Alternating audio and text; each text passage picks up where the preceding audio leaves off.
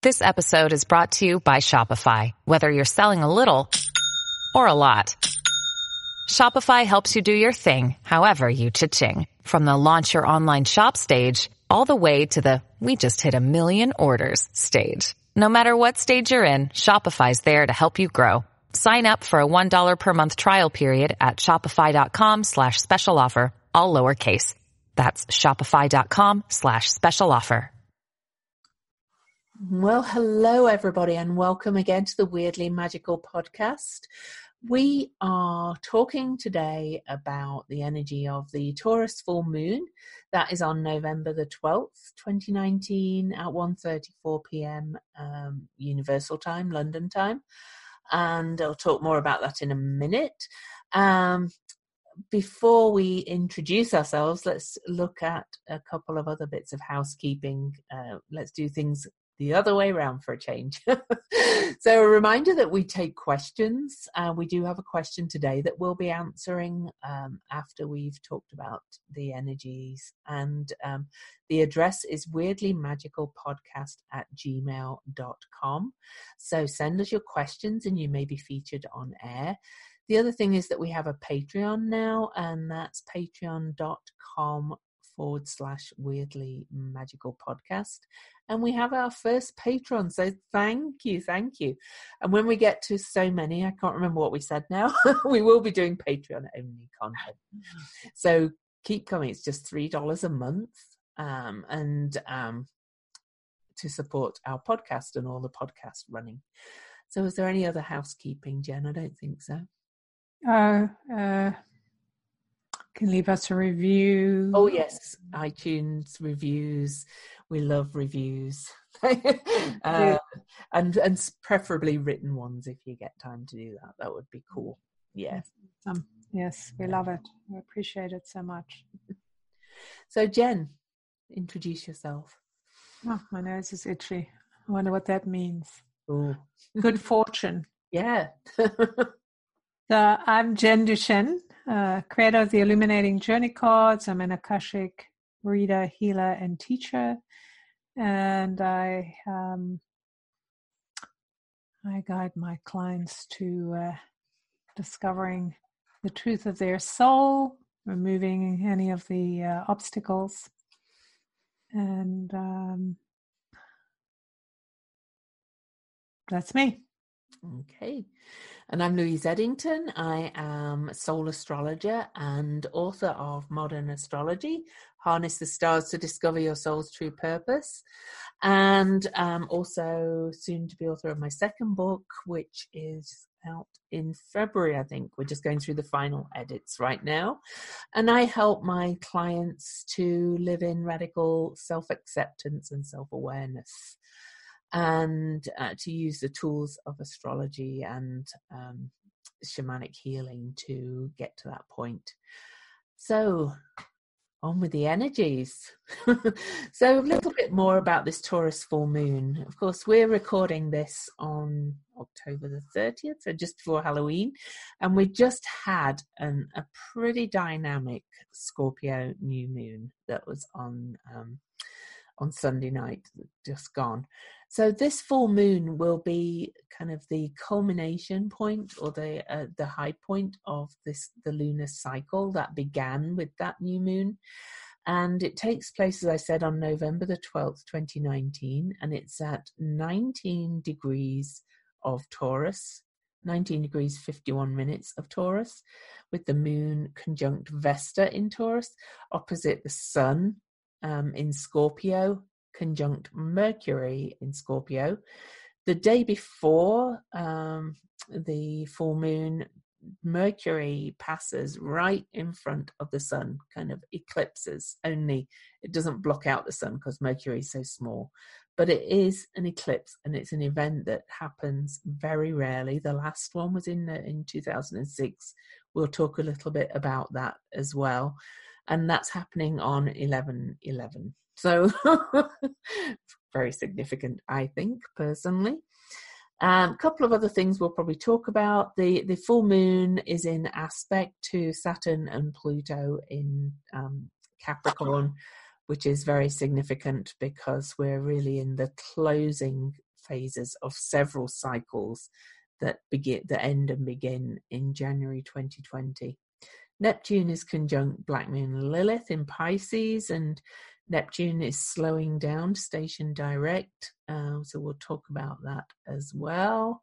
Oh, and the moons, the lunar nodes have shifted on the full moon. They will have shifted back to nine degrees of Cancer and Capricorn because the nodes always move backwards through the zodiac, and um, and they'll be f- finishing up their journey through um, Cancer and Capricorn after as they uh, go to the first de- 10 degrees or first nine degrees of uh, Capricorn and Cancer, and that's significant too. So, Jen, there's a lot of numbers I think to talk about. Yes, indeed, it's quite fascinating. So, the first thing oh, that's amazing, cards there. Yeah, go ahead. Cards. We didn't do our cards. Oh, let's do that then before yes. we jump into the numbers. Yeah, you do your you card. Your, no, you showed yours, so you first. Well, I pulled the failure card actually, which is the seven um, of discs. And this is actually represented, interestingly, by Saturn in Taurus. So it's very in, in alignment with the energies. Now, it doesn't mean there is going to be a failure. It means you feel a sense of failure. You feel a sense of restriction and um, and a, or a fear of failing as well. And this this can be a result in this this energies of this chart. I think you know um, there's going to be a lot churned up from, and there already has been, from the Scorpio new moon. And, and then Mercury's going retrograde um, on Halloween, October the 31st, and will be retrograde for this full moon. I think there's going to be a lot of um, a lot of deep um, information, a lot of deep shadow work come up, which brings out this this this feeling of having failed or feeling of a failure or fear of failure. But of course it's just stuff to be processed. So this does not mean you are going to fail. It just means there's going to be some some blocks and things coming up for you to look at. So that's how i read that one. So. Awesome. So uh, i actually picked from the illuminating journey cards that i mentioned uh, two cards because I picked a number, which is number five. And I find this really fascinating because five is about change. And November is a 14 5 universal month. So not only do we have the 11 of November, which is the gateway, and we talked, and, and Louise talked about um, the um, kind of eclipse of Mercury on the 11 11, which is always a, a you know, a magnetic portal Mm-hmm. And then here we have the five. So we know we're stepping into change in a really big way. Uh, so I find it fascinating that this card came up.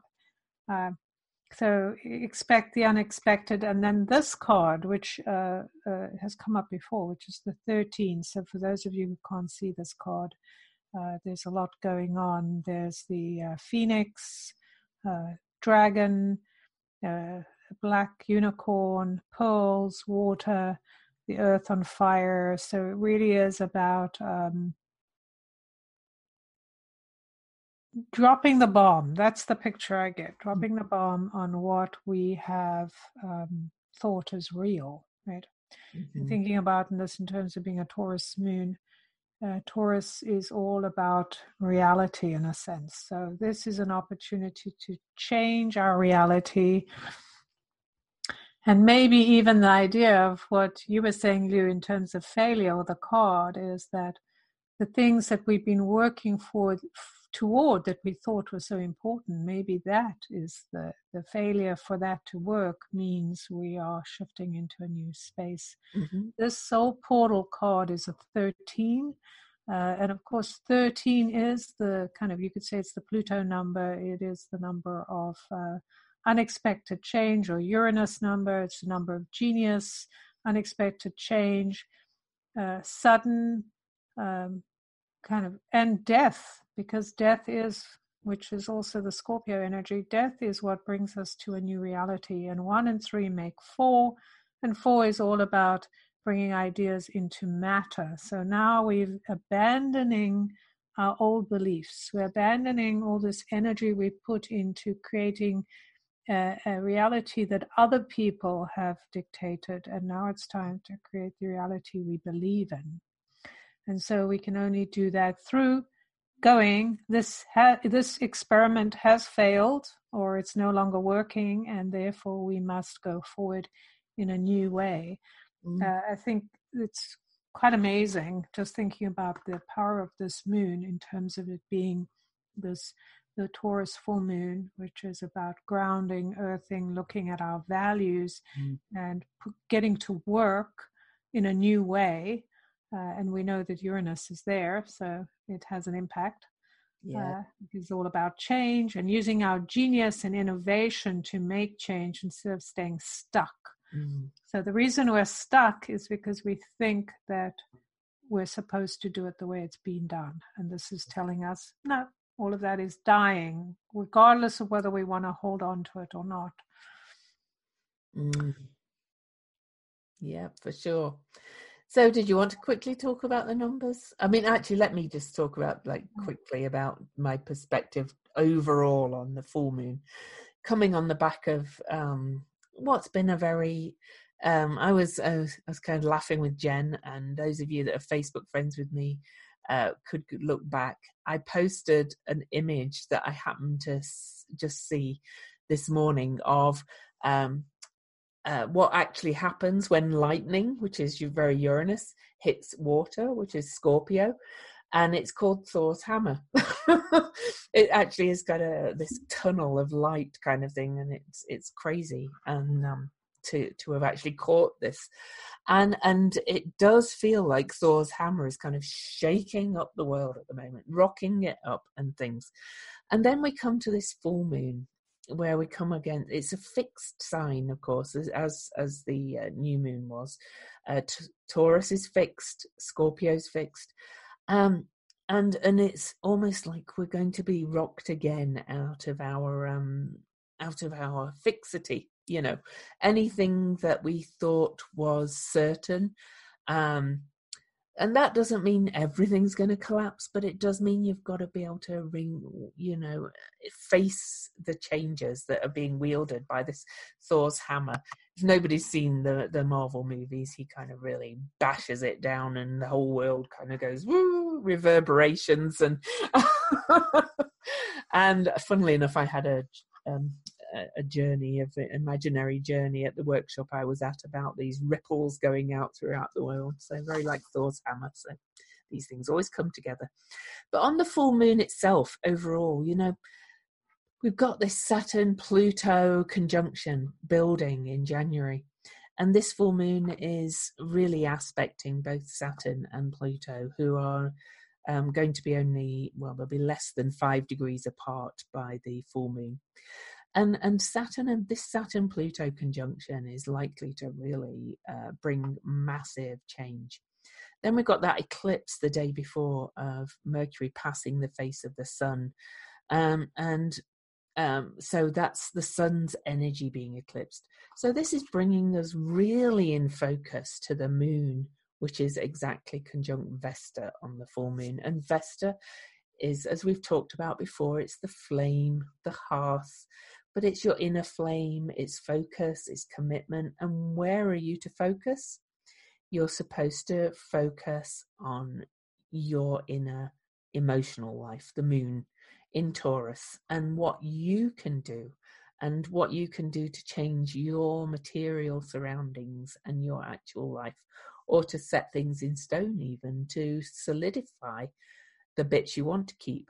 So that's kind of my overall view of the full moon yes, absolutely. So, um, a good overview because I think that te- people tend to think that uh, because it's a Taurus moon that everything is about stability, and it is, but mm-hmm. it's about the stability that happens when we face um, eruption, yeah, destruction, and how we we build from that place, from the ground up or from under the ground, right? So we're shifting our perceptions with this um, sort of eclipse of Mercury. It's our conscious mind, our conscious life that is being shifted. Yeah. So let's talk about the numbers. So, what I find very fascinating is that this is happening on the 12th, and we are in a 12 universal year. So, that's fascinating. Mm. The other part, and I'll talk more about that in a minute, but the other part that so we have a double 12 happening the 12 of the year and the 12 of this day. Mm. The other part that correlates is the fact that the sun and the moon are at 19 degrees. Remembering on the calendar, we're at 19. This is a 19 year. So this moon, and I think we've seen this happen, you know, you and I, every time we've talked, there's been a couple where we've had this pattern show up before. But this is really the moon that's telling us, okay, things are shifting because as you may notice or have heard, this is at the moon and sun are at 19 degrees 51. So almost at 20. So that's like saying we're almost at the 2020 mark here. Mm-hmm. This is the time where we're having that kind of tear that's happening in our bubble, if you wish. Mm-hmm. So let's just talk about the 12 because it's really important here. 12 is a number of learning, and we learn by doing. We learn through experience, and it's a number of great joy and curiosity and expansion.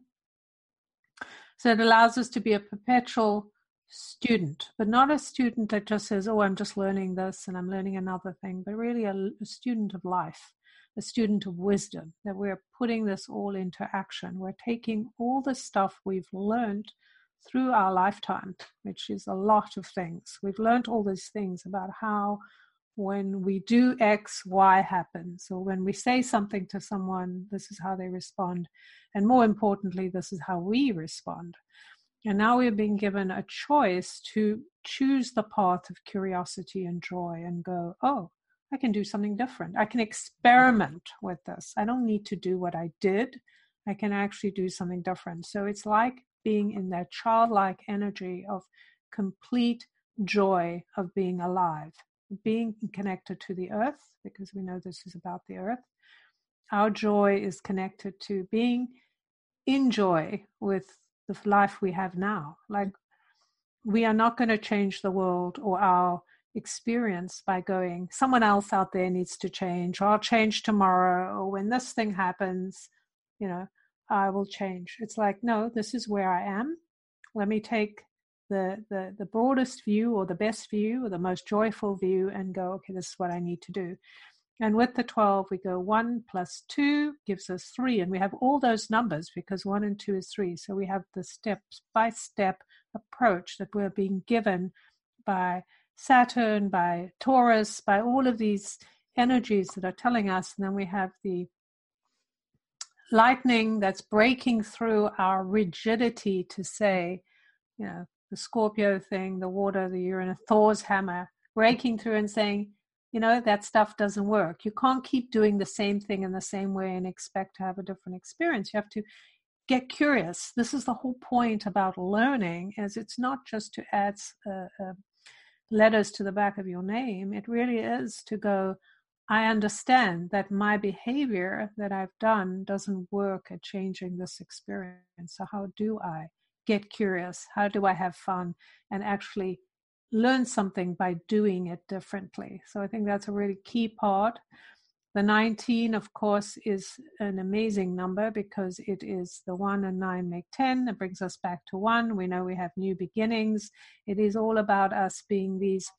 Uh, kind of looking at the world as an adventurer, right? Mm-hmm. As an adventure, but we're also the adventurer, the one who, the pioneer, who's going to to follow our intuition and follow the signs of the earth to create change, to solve problems, to live in a different way. So I think it's less about thinking that we have problems mm. as it is about thinking um, what is joyfully mine to experience. And you know i've done that a hundred times. I don't want to do that same shit over and over again. I want a different experience. I want to i want to have different relationships with people. I want to enjoy myself. I want to really speak about the things that are true to me i don't want to just accept somebody else telling me to shut up or stop doing that or that'll never work like i don't care about that i want to go and try it and see right so that curiosity is um, mm.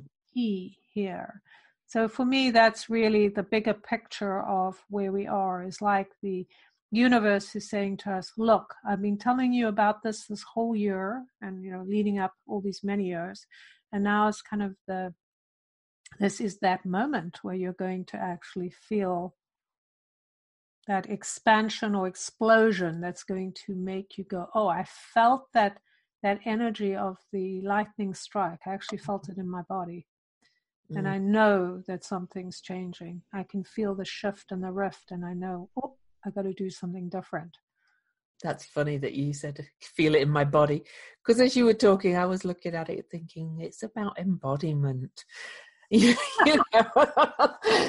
and embodiment means kind of really stepping into um, all that you truly are. It doesn't, um, it's not particularly about the body, though I think there are elements of the body in it as well. You know, it's kind of about really bringing it into, you know, everything mind, body, spirit, right into you and embodying everything that you truly are.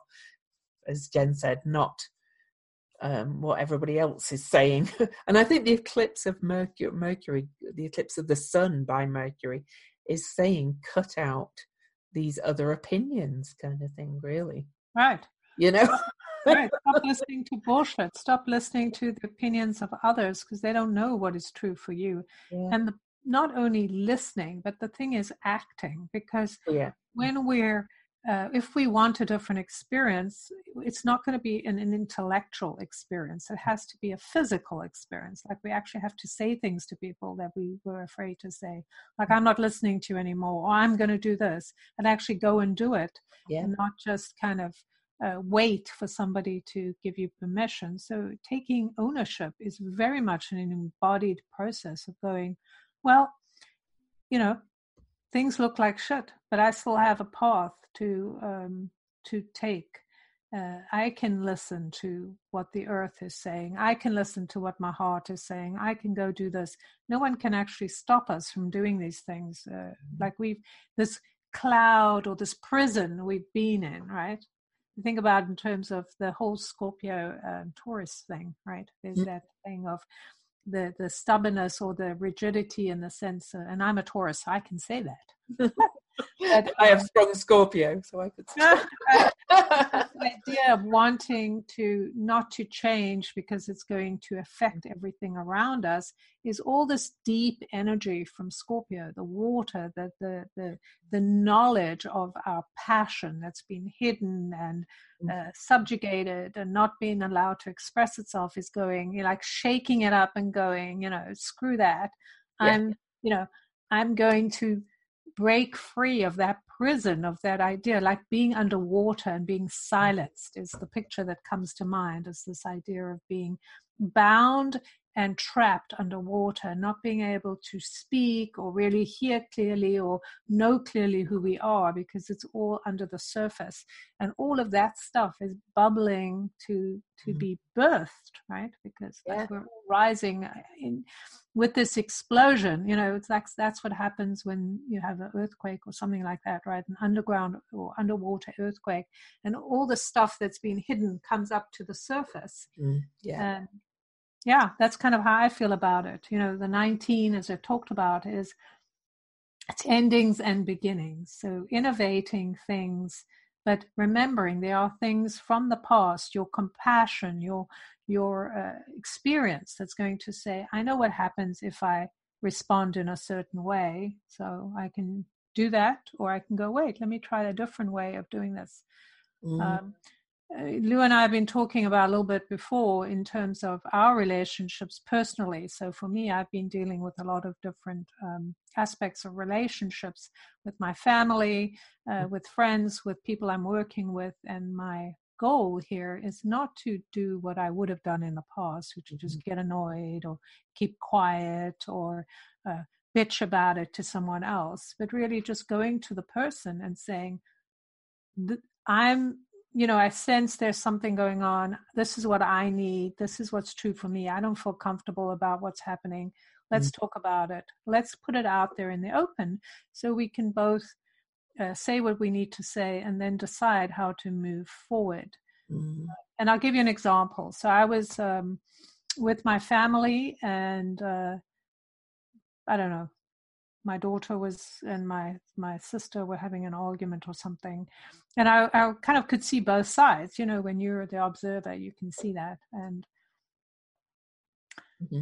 and so I was trying to who who do I whose side do I take, right? And I was trying not to take sides, uh, but then you go into your little patterns. I went into my pattern, then I realized, like, hey, this isn't working because they're both still annoyed. And now they're annoyed with me too. Uh, right? We're all annoyed. So I just went to my sister and I was telling her, oh, you should do this. And she says, whatever she said, I don't remember, but was, look, that isn't working or something or other. I don't remember. And whatever she said, I just said, you know, you're absolutely right. And I said, you are entitled to have your opinion.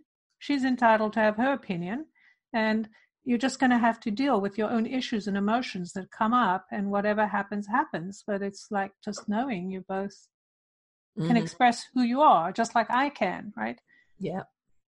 Yeah. And that's that eruption that we have to deal with yeah. conflict. Instead of walking away or turning the other cheek we got to go no we, i'm going into the conflict to resolve this issue. For sure. Absolutely. Um, or doing things differently, at least, anyway, than you might have done before. However, that works for you, I think. Yeah, and that was definitely right. for you. Yeah, yeah. I was just thinking of uh, a, a situation in my life where I've decided not to go in and really go into the conflict because uh, it doesn't work with that person. So, or maybe yeah. you don't have as much uh, um, emotional, yeah, or uh, what do you say um, to gain or lose kind of thing. Yeah. Like when you're working with your family or loved one, yeah. you can't really walk away from. No, you can't. No. no. Um, no. Or like you say, do it differently. You may decide not to engage in conflict. You might decide to talk later when they're calmer and say, "This yeah. is what I really want," or whatever you decide. But it really has to be. Is it? I think the bottom line for me is, and I'm, you know, of mm. course, I can only speak for myself, is I find if I don't express what I feel, mm. then it just stays inside of me and makes me feel bad about myself and like I'm not trusting myself. So it's like I want to be able to express it or know if I'm walking away that it's because I've said or done what I need to do. So I'm not running away. And I'm not saying that's what you did. I'm just talking about my yeah. own experience. That I'm not leaving things undone. Yeah. Uh, and of course, each of us has to decide, right? Mm-hmm. According to whatever the situation is that we and what it needs, to know that we're trusting that uh, inner wisdom mm-hmm. that we have. No, you're right, though. Speaking for me, there is another situation that I didn't talk to you about because I did do it already differently. I've already expressed how I feel very clearly, but without um, aggression, doing it very differently than I may have done at one time in my life. And that's why, because I did it so healthily, it didn't come. yeah, exactly. yeah, you feel better, right? But yeah. you're also empowered because then you start trusting yourself more and go, "Oh, I was right. This is really yeah. where I am." Otherwise, you're in fear all the. Well, I feel like I am if I'm not expressing myself. I feel fearful mm-hmm. because I'm not sure what to trust. Yeah. And so if I can say it, and if they like it, they like it, and if they don't, or maybe they're going to tell me something. I mean, I think listening is a really key mm-hmm. element. Like, what am I doing that I don't know about, right? That yeah. I could maybe shift or agree. Um, and get out of like I was with my sister and she was telling me that I'm you you can't tell me what to do because I have my own opinion. I can do this. And I'm like, yeah, you're right. And normally I would have gone, no, yeah, yes, you can. you know, right? Exactly. So, exactly. oh, so I do want to talk a little bit more about that conjunct, the transit of Mercury across the face of the sun just to look back a little bit. The last time that happened was November the 8th, 2006. It was also during a Mercury retrograde in Scorpio. So this one will occur at, what did we decide? Um, was this one? Um, well, it's on the on the 11th, but it's at 19 degrees, I think, isn't it? Or yeah, pretty sure it is, or is it 18 degrees? Oh, right, 18. No, it's at 18. 18, yeah. And Mercury in November the 8th, 2006, it was two degrees back. It was at 16 degrees Scorpio.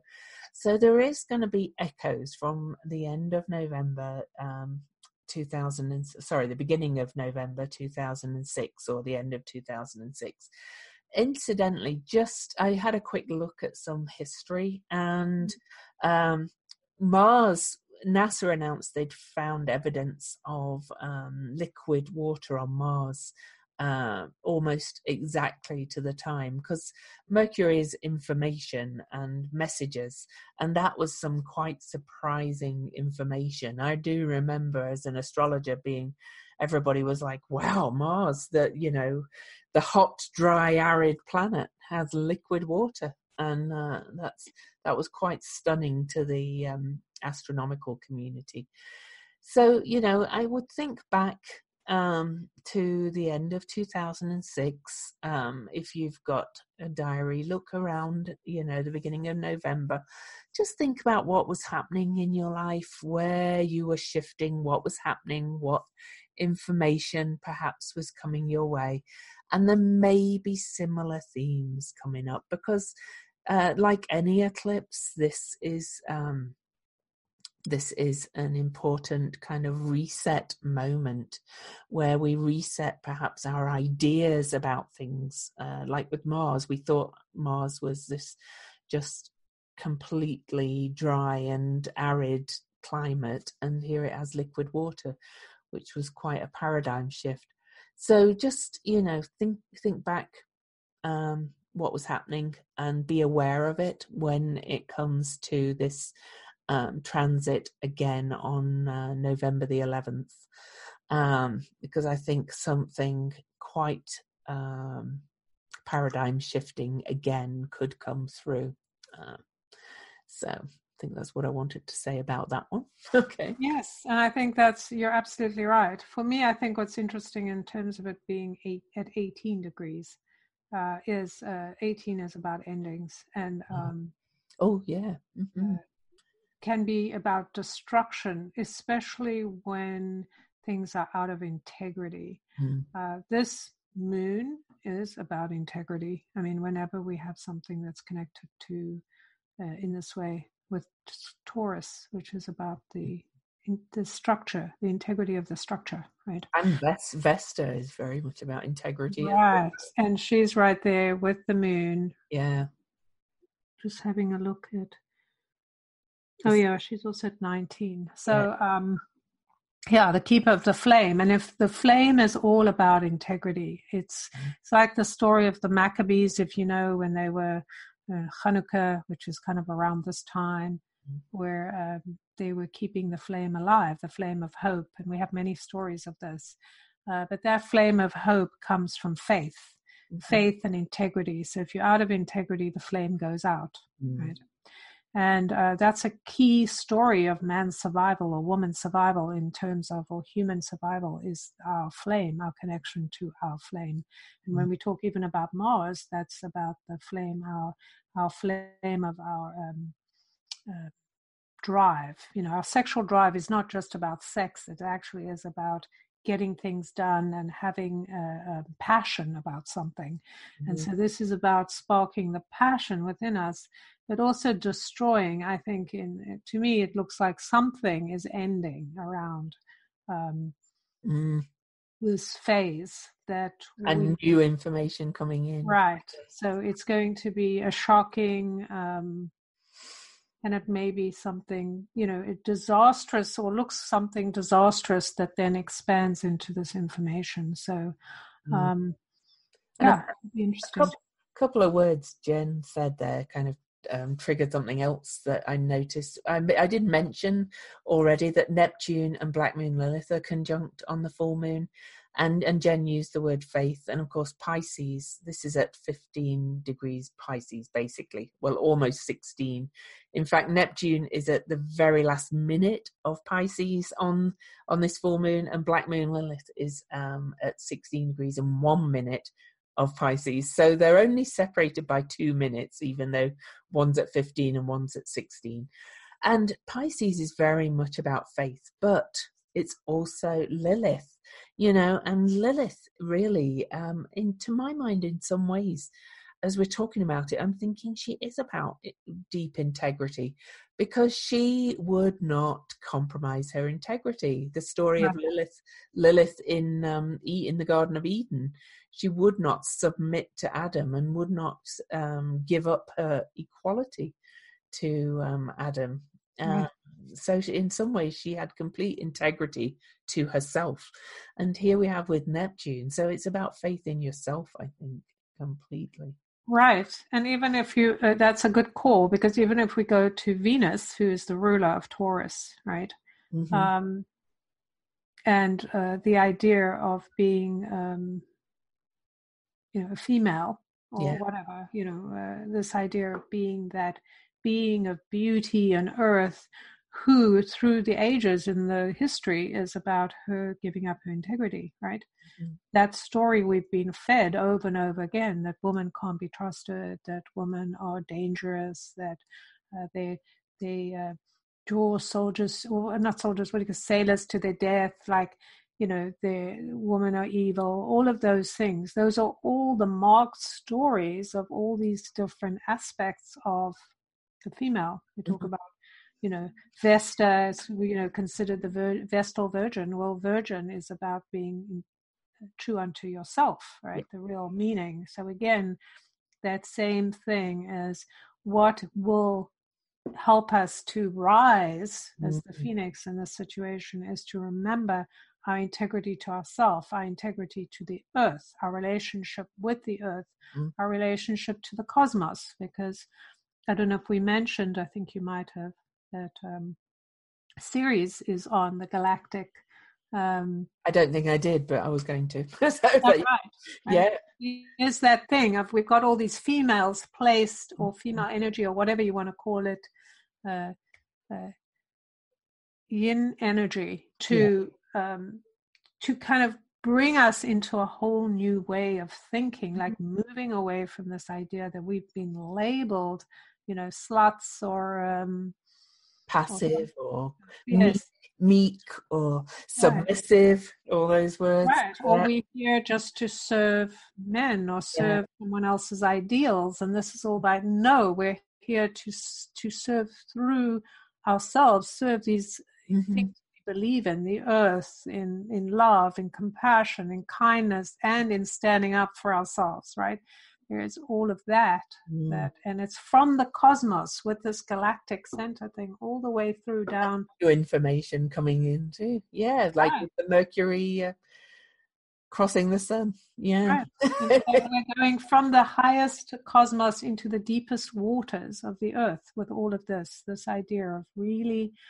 Uh, bringing lightning into every part. And what is lightning, right? It's light. We're bringing yep. light, electric light, and we are beings made of electricity into every part of our world. So it feels like we're we're going to have this kind of awareness that we can see what we haven't seen and understand what we haven't understood so we can take a different action go oh, wow i'm free because Mercury, as well, to go back to it, going across the face of the sun, Mercury um, is the energy of psychopomp as well, which is death walking. Mm-hmm. Which uh, you know is is actually because uh, I've I've got trained in um, psychopomp work is actually taking um, a dying person through to the other side mm-hmm. and and tethering them and bringing them back so they can get comfortable with seeing the other side so literally that's what we do with dying people but we are going to be doing this. We're going to be able to see things as kind of other dimensions if you like that we haven't seen before. And yeah that will bring the you know endings of old ones which may bring up to go back to that card that sense of i may have failed or a bit of fear of failure but you haven't failed because something might fail but doesn't mean you have failed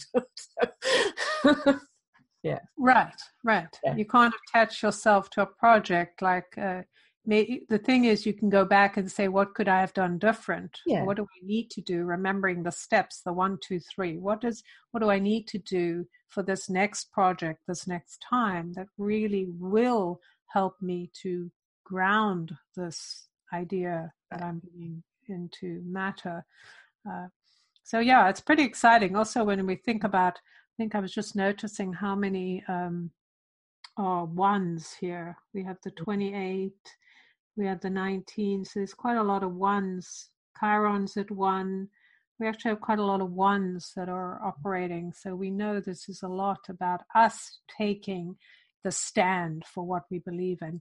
Yeah. And just looking to me, when I, I like to look at like politics and stuff, because I think it's a great reflection of what's happening in our world. Mm-hmm. And just looking at how people now, like even the news and stuff, are kind of slowly coming to a place where they're uh, voicing something different. Yeah. And um, we may be impatient with it because we're like, get on with it. But the fact that they're doing it is um, kind of remarkable when you think they were all yes men. And uh, seeing other people who are following a fake idol um, and choosing uh, to lie for somebody who who doesn't care about them, right? Uh, and I think that's we. Where is this reflective in our own lives? Where are we doing this? And I think Lou and I talked a little bit about in our personal experiences of putting up with stuff and mm. shutting up because it's going to cause chaos or they're going to be upset with us or something like that and not saying anything uh, all that does is erode our sense of self and our personal empowerment mm-hmm. um, right yeah so it's like me i look at it and i'm like if i was one of those interviewers or something i'd be a lot uh, more hard ass about it right yeah. like answer the question or if you don't want to answer the question I, I was laughing with my roommate the other day. Should have an eject button, like if they don't answer the question. yeah. or one of those pits that opens up. Yeah.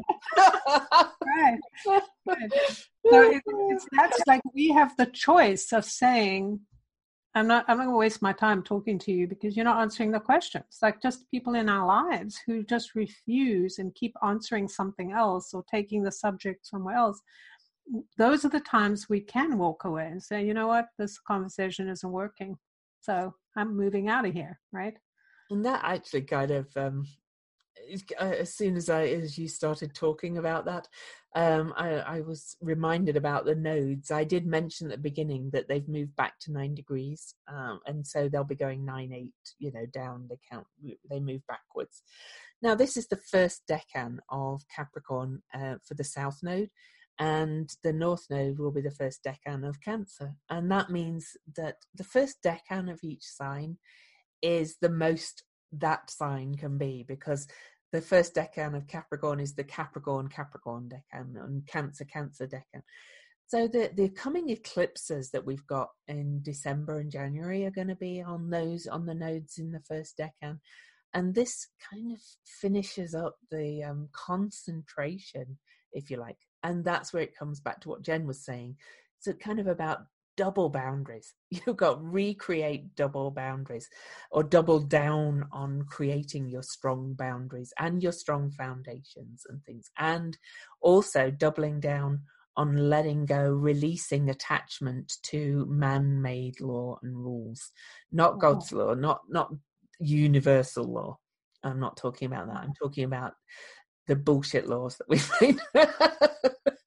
and uh, and that doesn't mean you don't follow them you know we're in a society but it's the ones you it's just the attachment to them and living by the shoulds and living by these societal restrictions and conversely that means we'll be doubling down on the cancer. They're moving towards knowing that we're one big family, that um, this big connection and um, nurturing is where we're being asked to move towards.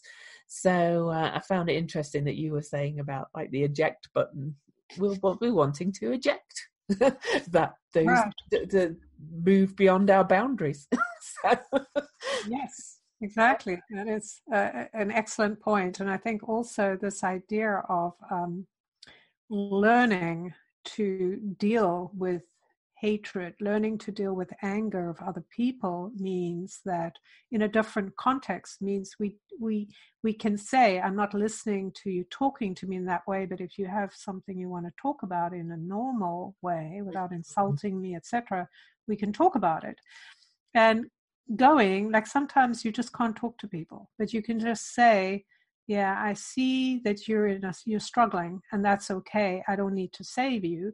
Mm-hmm. On the other hand, you kind of go out into my outer circle because I don't want you kind of muddying the works. I need to focus on what I need to focus. So going, yeah, you have absolutely right. Just like I was saying to my sister. So it's interesting that came through because it's like you have the right to have any emotion you want, to have any response you want. Yeah. But I have the right to go, you're moving out of my circle. I'm not dealing with it. I'm not stopping you from doing what you're doing. You're just moving out of my sphere. Um, and then there's certain times like when people are being entitled or whatever that we have to be a little more um, rigid yeah. Uh, and I think this is really important. Like we tend to be afraid that somebody is going to accuse us of something, and I see that in the um, kind of in the media and in the uh, what in the political fields. We're afraid of being accused of something, so we'll lose our standing. So we bow down and don't say anything. But that's complete bullshit because the opposite happens, right? Yeah. When we're afraid to lose our standing, it makes us a coward, and then we look people will say those things to us like yes or they'll know right yeah. it's like you won't even have to say anything so is it worth giving up the truth of who you are um, like you know what comes to mind is this guy in the in the states who just uh, went and did uh, this um, career uh, what do they call it um, uh, State Department career uh, military guy that came forward and gave. Oh, the guy who testified. Benjamin, yes. Uh, here he took, you know, he takes a risk to yeah. come out and speak because he knows he's, you know, he can be in danger. He knows that um, he's exposing people. He knows that he'll have to probably uh, give up his career. I mean, I don't know exactly, but he's taking a huge risk. yeah. Right. But he is standing in his integrity. And to me, that's the thing. Like, we got to look at those kind of people and seeing what are they doing. Mm. And those are the people we want to emulate because they're showing us what it means to be integrity. Absolutely. And uh, and as for those that tend to tell us what not to do, it reminds me of that one uh, Brene Brown who says, if you're not in the I don't know how it goes. If she has a thing like if you're not in the uh, you're not in the fracas with me, don't give me advice. Right? Yes. Right. Yes. Something like that. I don't yeah. remember the wording, but yeah, I think that's a key part. I just did also wanted to mention because uh, I know we probably want to move on. Is that what's fascinating is Mercury for this moon is at 17 degrees, mm. and we're on a 17 universal day, and 17 is about leaving a legacy. Mm-hmm. So we know this aspect now that Mercury, who's just gone through this eclipse and kind of opened the gateway for us in this enormous way, whether we recognize it or not, just feels very spacious mm-hmm. and, and uh, cosmic, um, is now telling us now this is the time where you want to leave your legacy or build on something of value to yourself going forward mm. that has not been there before. So it's an opportunity, right? Because when we think differently, we do things differently. And that's the key because it's our belief systems, which is also about Jupiter, right? Jupiter being. Yeah. Right. Well, and Jupiter, because Jupiter is so close to um, Ceres. In effect, Jupiter and Ceres are both on the um, galactic center, the center of our mm-hmm. galaxy, right. on high ascendant. beaming down this new information. But they actually, the galactic center actually works in a similar way to the eclipse. It eclipses old stuff because it's a black hole at the center of the galaxy. It kind of sucks out what's no longer needed and then emits some new information. So we're getting it on both sides there. So it's like, wow. I know. Amazing, right? yeah. Yeah. All right, so we do our symbols and then we've got a question to do. So, um... right. I just wanted to mention about co- connecting to the earth uh, at this time mm. is probably a really good idea. Yeah. Water. I wouldn't eliminate the your relationship with water either. Oh no. Going out into nature, remembering the power of the earth that we have not uh, used. Mm. Like unless you have a, a, you know a native kind of um, upbringing where you've actually been uh, connected to the earth and had this amazing relationship of uh, reciprocal relationship that it's time to build that because we're going to need it going forward. I think there's a lot to do with the body as well here and connecting your body with the earth, but also um, you said about not losing your connection with water. I think, and I have noticed a lot of people doing it quite suddenly since the new moon saying, you know, I'm eating healthier, I'm putting cleaner things in, I'm drinking more water. I think it's just becoming more mindful about the connection. Um, or the, you know, we've so lost connection with the natural cycles and with the earth and with our bodies. So mm-hmm. um, there's a lot about that. Yeah, you're right, Jen. Yeah. All right, Sabian symbol. All right. So 20 degrees of Taurus wisps of wing like clouds streaming across the sky. Mm-hmm. So the keynote is the awareness of spiritual forces at work. Wow, that's just kind of what we've been talking about. Yeah. Yeah. Any emergence of life potentialities from the depth of the vast unconscious is answered by the spiritual activity of superconscious forces in a cosmic kind of antiphony the individual has taken a new step in their evolution should look for the signature of divine powers confirming their progress. Mm. It may reveal the meaning of what is to come next. The wing like clouds may also symbolize the presence of celestial beings, which can be devas, angels, etc., blessing and subtly revealing the direction to mm. the direction of the wind of destiny. Mm. And let's see. This is all about receiving blessings. Mm. So from of, the of supernatural forces, and that right. that kind of speaks to the galactic center and etc. that we talked about to me. So. Right, and being awakened, right, yeah. from my pod with the you know with all the beings. Yeah, what they were talking, what we were getting in terms of being awakened to something you you may never have seen mm. before right? Fantastic. And then the Chandra symbol, I love it as well. Okay, it's a fork in the road with a blank signpost. Getting inside of things, discovering what they are like when you have no idea any longer what you want out of things or where anything really is going. All the riches of subtle texture can only begin to arise now and to touch your soul. This journey has gone on forever, but now the deep earth calls you once again and you cannot refuse. All roads lead to this same place where it all flips over and you're tumbled to the inside where you meet yourself for the first time. This was not who you expected to see. This other self has lost everything. That goes back to the failure thing, but has found its way to be here at last on the inside of the world ready for anything, no preferences, nothing to accomplish, nowhere really to go, just here in the fiber of existence, home free. Wow. wow.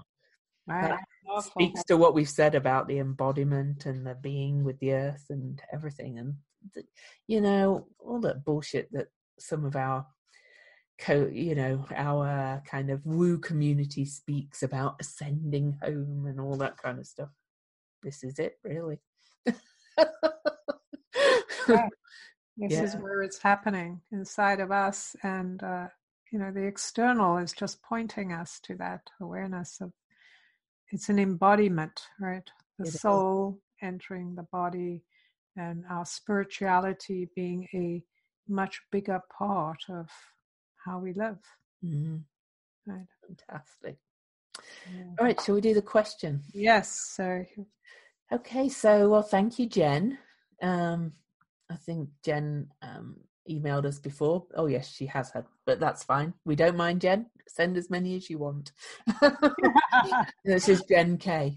But anyway, her question is: Romance and compatibility are what bring a lot of folks into the astrology fold, but it's often treated with a silly or superficial lens. What do you look for in understanding someone's romantic values, behavior patterns, how they change over a lifetime? do elements play a role in this understanding? And she says, I'm speaking as Sun, Mars, Venus in Aries, but thought others might be interested in hearing about your perspectives on personal partnerships in the midst of these larger transits of community connections. Well, I think um, from my perspective, I would say that I agree that sometimes um, romance and compatibility are treated with a silly or superficial lens. But more, I would say, in the media, really. You know, it's like there are all these magazine articles of, you know, Sagittarius should never marry a, a whatever, you know, and that kind of thing. And I don't do deal with that a from an astrological perspective, we have to look at the connections in the whole chart. Um, we look at the descendant, which is the sign on the cusp of the seventh house, to have a look at what we um, what energy we attract and are attracted to in our lives. We also look at the eighth house, which is uh, the house of marriage for for kind of love relationships. I would say for what kind of relationship your soul desires there's so much to it um, you know real relationship astrology goes in depth but you know of course people want some easy to digest information and and in fact i've done a little bit of it in the book i'm going to be publishing in in um in february uh, you know it's, it's kind of basics like signs that are next to each other can't have difficulty seeing each other but I would never say you, uh, and that's one example. Signs that are square square to each other are more likely to have conflict. Um, but tension can sometimes be exciting and passionate too. So I never say uh, I, I don't like the um, you know oh I would never marry a Scorpio because approach because a Scorpio, for example, could have a whole stellium in Sagittarius or something. There could be more Sagittarius, so it's too simplistic. But I do understand that people want some easily digestible information too at mm. times. So that's my kind of approach. Yeah. Yeah, I, I agree that out in the media and uh, even in movies and stuff, we're fed uh, kind of a whole host of rubbish about relationships mm. um, and romance. And no, it actually takes work to have romance and, you know, just beyond the, the beginning where you're just like everything's wonderful. And then when you get to know each other, uh, a lot of, to me, when I look at the idea of romance or relationships, is uh, when somebody is aggravating us or squaring us or creating conflict, it's an opportunity for growth for us to go, oh, what is triggering inside of me? And so what do I need to change? So, everyone who shows up in our lives, everything we experience is a part of the plan, right? Our blueprint, whether it's our astrological blueprint, our numer- numerology blueprint, or anything else. It's all about a plan we've put in place mm-hmm. to. Uh, to have an opportunity to grow. So we can either get, oh, this person's doing it to me, I'm doing it back to them, or uh, what do I need to learn? Mm. Uh, what can I do different to have a different experience if I want to be with this person? Like, bottom line for me is it doesn't really matter what sign you are. Mm. If you have an attraction to someone who feels right to you, if it feels like a lot of hard work and it feels painful, then it's probably a sign like I don't want to be here, kind of matching to the idea that, uh, right? Like this isn't for me. I don't want to be in a suffered, suffering relationship and I can move away if the person doesn't work. Like if it's too much hard work, yeah, then and that person's not interested or whatever, weird shit keeps happening, uh, you can say no. You can turn away because it's going to be someone else who, you know. And this is how we learn about. Just like we were talking about the twelve, this is about learning in action. So we're going out, we're having relationships, we're going, yeah, that works, that doesn't. Okay, you know, either this person or the next person, it's the same relationship, really. Mm-hmm. Uh, what do we need to do? The other thing here is that we have you have a numerology chart as mm-hmm. well as astrology. So sometimes it's really fascinating when you look at the, when I look at the numbers of a person, not just their regular, but the numbers on their chart and see how compatible they are. And it's often surprising because you think, oh well, you know, oh yeah, they both Scorpios or whatever it is that matches. I don't know. I don't know the romance thing, but um, yeah, well, obviously they get on together, and then you go deeper and you realize like they have issues, fundamental issues that are hard to understand. Like if you have somebody who looks at the big picture and doesn't like looking at the details, and then you have somebody who likes looking at details and, and isn't interested in the big picture, that's going to create conflict, yeah. right? Because it's something you're incompatible about. So it's like unless you're somebody who just loves the person and you don't care about it and then that's a whole different story right? That's a spiritual path. So for me i think the thing about the most amazing thing about romance that's not really popularized is that it allows us to take the spiritual path. Mm. it's an incredible opportunity to really find compassion and love within ourselves for someone else and really love someone unconditionally right? Regardless of how they behave. And that's the key, right? And that's the amazing key. And all these relationship things can apply to um, significant friendships um, as well.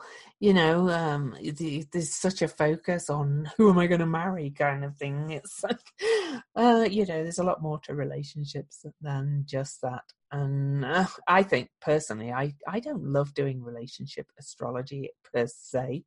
I, I do it for current clients who ask me to work, see how they can work to better in a relationship or understand each other better.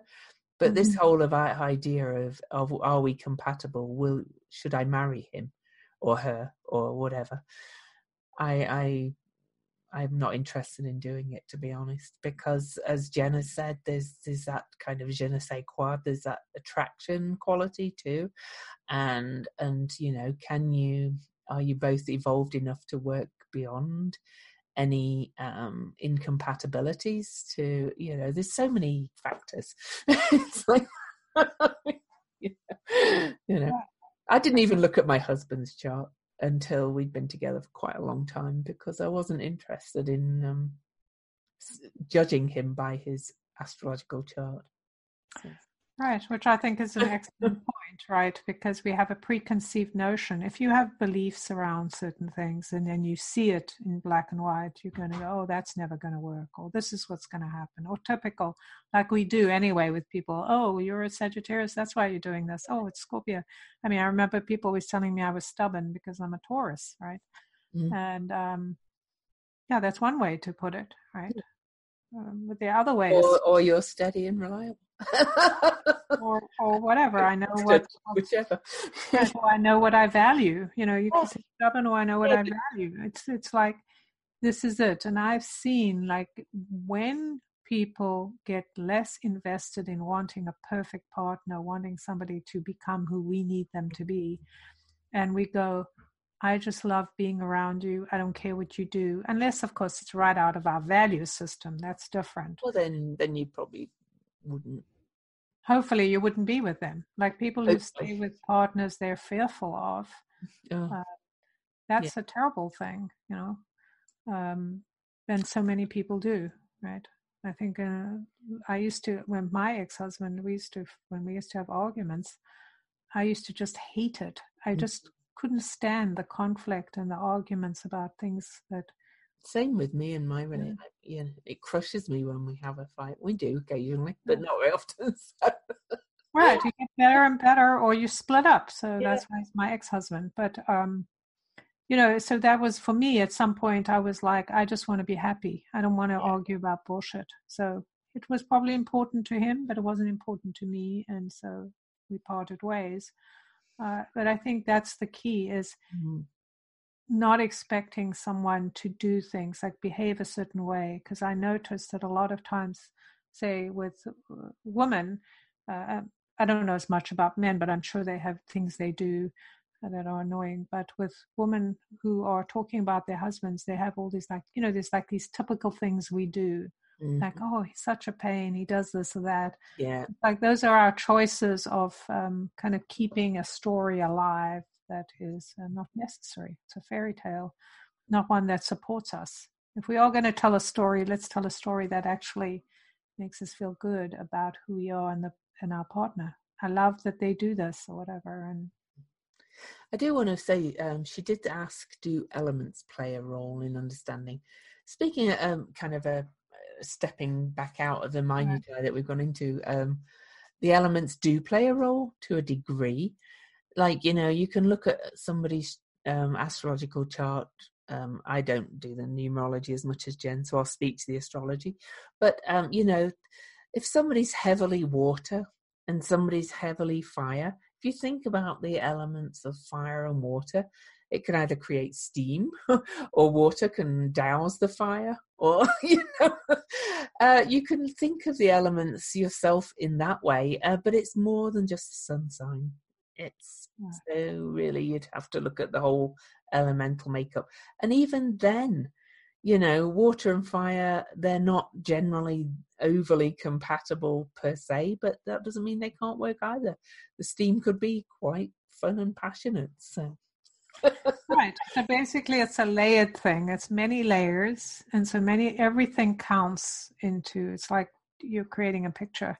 You're mm-hmm. using the astrology, the uh, the elements. I think that may be more um, for me, may be more impactful in some senses. Yeah. Right?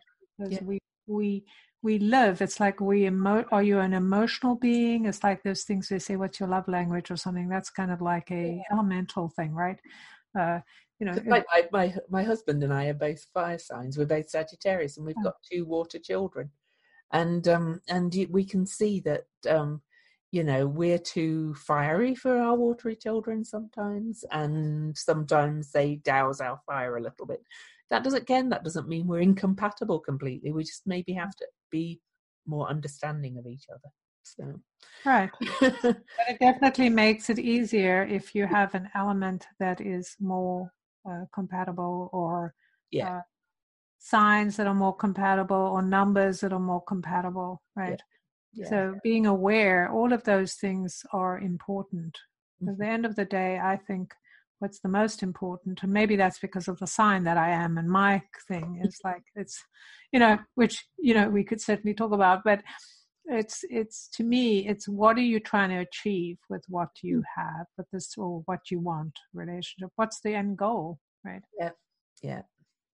Absolutely all right then i think we've gone on long enough so let's quickly wrap up by uh, you telling people where they can find you so you can find me at uh, jenduchene.com. That's my website. Uh, my cards are also there, jenduchene.com backslash illuminating journey cards.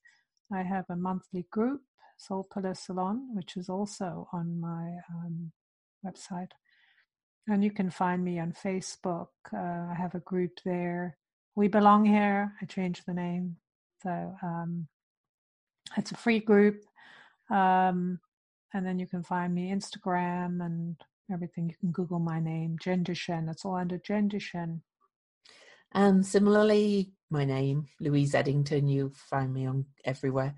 Uh, but uh, my website, louiseedington.com, um, I have a, um, a membership community that you can find on my website. Um, I also have a free Facebook group, Planetary Magic Cafe, um, that's we often have a bit of fun in there. Um, I do readings. You can buy my book. Uh, yeah, and Instagram. I'm loving Instagram lately. I'm having lots of fun on there. So find me on any of them. And um, a reminder again that we do take questions, weirdly magical podcast at gmail.com.